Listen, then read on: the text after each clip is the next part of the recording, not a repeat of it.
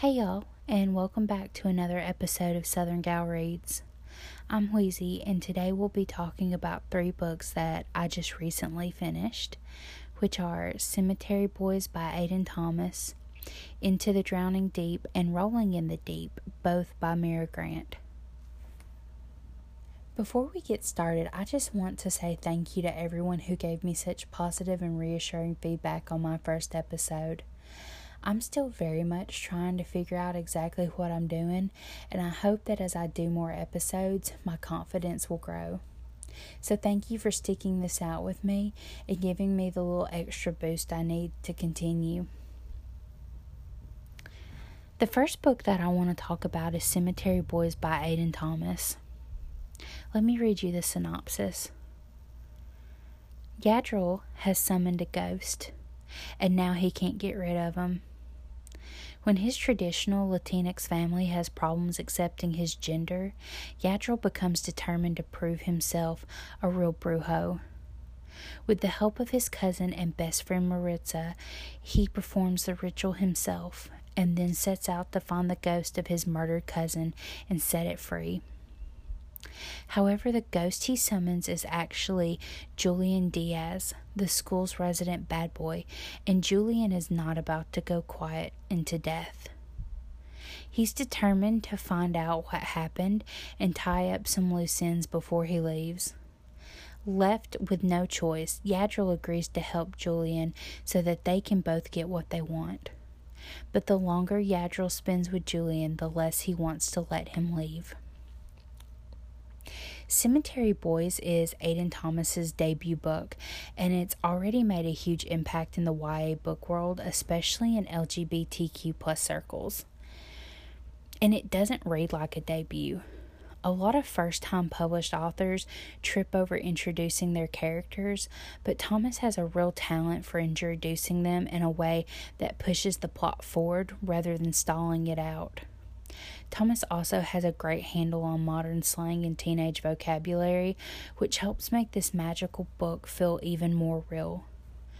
Without trying to sound condescending, this is probably the first Gen Z book I've read that actually feels like a Gen Z book. The characters are hilarious and deliver great deadpan lines while also being incredibly sensitive to the diversity of everyone around them. Our main character, Yadriel, is trans, and I'll just go ahead and warn that there are a lot of really uncomfortable misgendering scenes throughout this book. I'm not trans or non binary, so it's not my place to comment on how I think it was handled. But there are trans reviewers who have talked about their feelings, so I definitely encourage you to seek those reviews out. And I never want to discount anyone's opinion about a book, but I do want to talk about a review I saw where the person said that Julian being gay felt like a plot twist. And I just feel like that's an incredibly poor way to to word it. Um, a character being queer is never a plot twist. Someone coming out in a story isn't a plot twist queer people don't just walk around telling everyone they meet, hey, my name's Wheezy and I'm gay. So, Julian telling Yadriel that he's gay felt really natural to me because we have these two boys that are forging this really unlikely friendship. And when Yads mistakenly thinks that Julian is is straight, he gets corrected. No plot twist just two friends who are learning more about each other. The only thing that kind of made me pause about this story is that I felt like it gave its actual plot twist and bad guy away way too soon. I'm not sure if other people realized it with the same speed I did, but within the first quarter of the book, it felt like Thomas had painted a giant red arrow that said this is our bad guy and this is what they're doing. It didn't take away from the enjoyment of the story. I'm still always like, well, how did we get here? But I guess I was a little disappointed that there wasn't any real shock at the end of the book for me to enjoy. Cemetery Boys also touches on immigration and how Latinos are treated by the authorities. In one scene, we see how Yadriel's family is treated when they go to the police to report their son missing. Instead of filing a report, the police question whether or not Miguel was here legally and then starts questioning his parents about their status. The family is so shaken that they leave and refuse to go back because they are afraid of being deported. And one of Julian's friends in the book is basically homeless because his parents were deported and he was not allowed to go back with them because he's technically an underage American citizen. This is a super sad topic, but it's also very relevant in today's world. And while the book didn't go in depth discussing it, I'm really glad that it was brought to light as part of the challenges and discriminations Latinos face in this country. And I just want to say that Yads' cousin Maritza was a total badass, and she doesn't get enough love. That girl has big dick energy. It takes a lot of guts to call Lady Death a bitch. I'm just saying. If you like books with magic, boys falling in love, and great big slobbering dogs, this might be the one for you. I gave this book four stars. The next book that I want to talk about is Into the Drowning Deep by Mira Grant, aka Seanan McGuire. Into the Drowning Deep has 13,000 ratings with an average rating of 4.02 stars on Goodreads. So, the first confession that I want to make about Seanan McGuire's books is that sometimes they feel a little too smart for me. Not that I think I'm unintelligent, it's just that Into the Drowning Deep and Middlegame were both very complex with math and science, and I felt like Sometimes I didn't grasp all the language and concepts used. It didn't take away from the story, and I didn't feel like my lack of complete understanding made me misunderstand the book. But, like, these are just some super smart books. But it's almost like you don't have to understand the technical stuff to get the meat of the story and she's pretty brilliant for writing her books that way. I'm personally always more invested in the character than the plot, but I know a lot of people prefer plot over characters, and McGuire does a great balance with both. She fleshes out her characters in such stunning detail that it should overpower the plot, but it doesn't because the plot is so solid and the scenes are set in such equally stunning detail that reading these books almost feels like watching a movie. She does that great of a job of expressing what's happening on page. I picked up Into the Drowning Deep because it is the Spooky Bitches Book Club's September pick. the Spooky Bitches is a book club started by me and my friends Brody, Angel, and Michelle.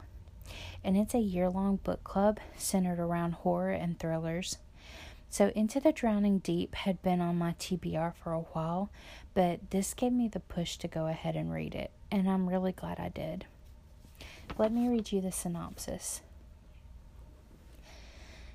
Seven years ago, the Atargatis set off on a voyage to the Mariana Trench to film a mockumentary bringing to life ancient sea creatures of legend. It was lost at sea with all hands. Some have called it a hoax, others have called it a maritime tragedy. Now a new crew has been assembled, but this time they're not out to entertain. Some seek to validate their life's work some seek the greatest hunt of all, some seek the truth. But for the ambitious young scientist Victoria Stewart, this is a voyage to uncover the fate of the sister she lost.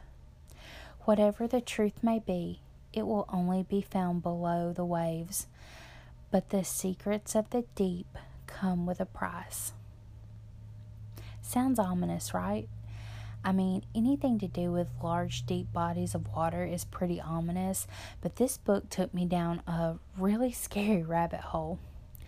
I didn't know a whole lot about the Mariana Trench or the Challenger Deep, and now I wish I still had that lack of knowledge.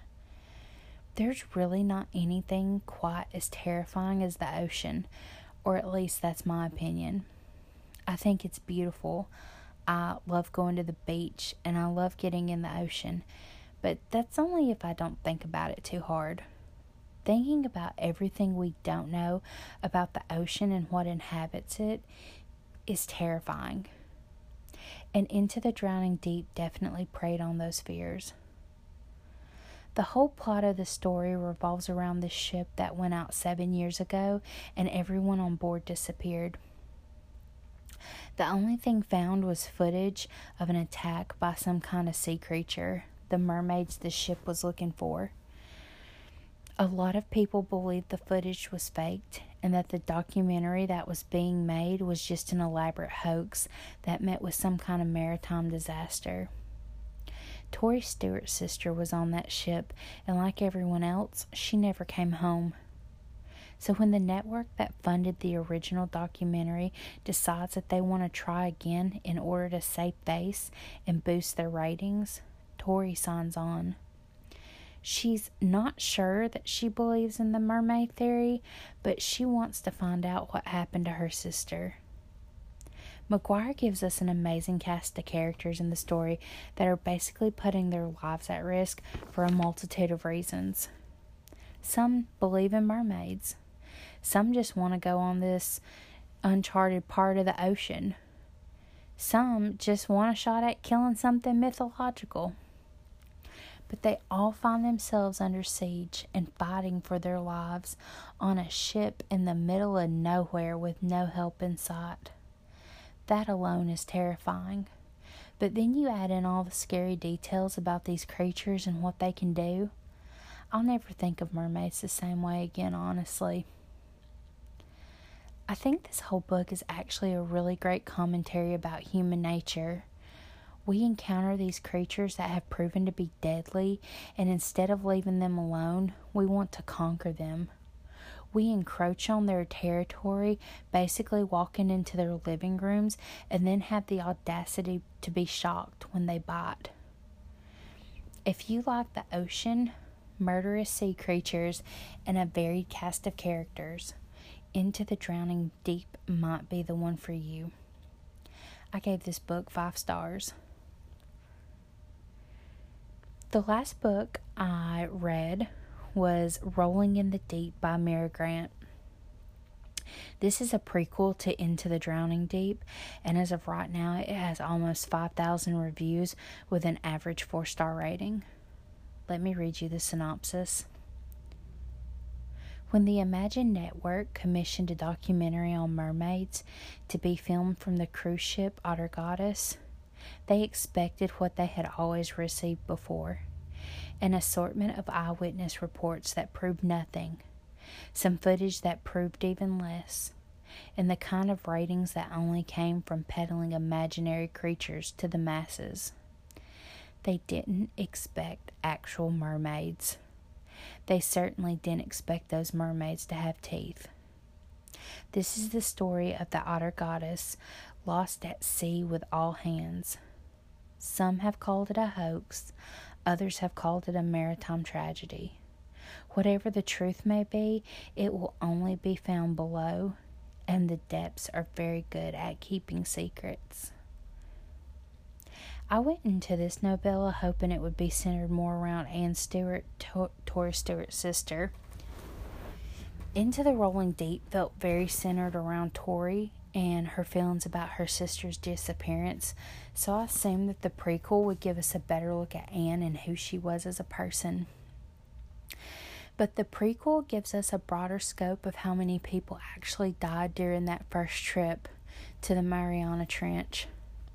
I'm not sure why I had it in my head that the Atargatis was a small group of people on a small boat, but Rolling in the Deep mentions that there were 200 people aboard the cruise ship, which makes Imagine's decision to send out even more people to possibly be slaughtered even more monstrous.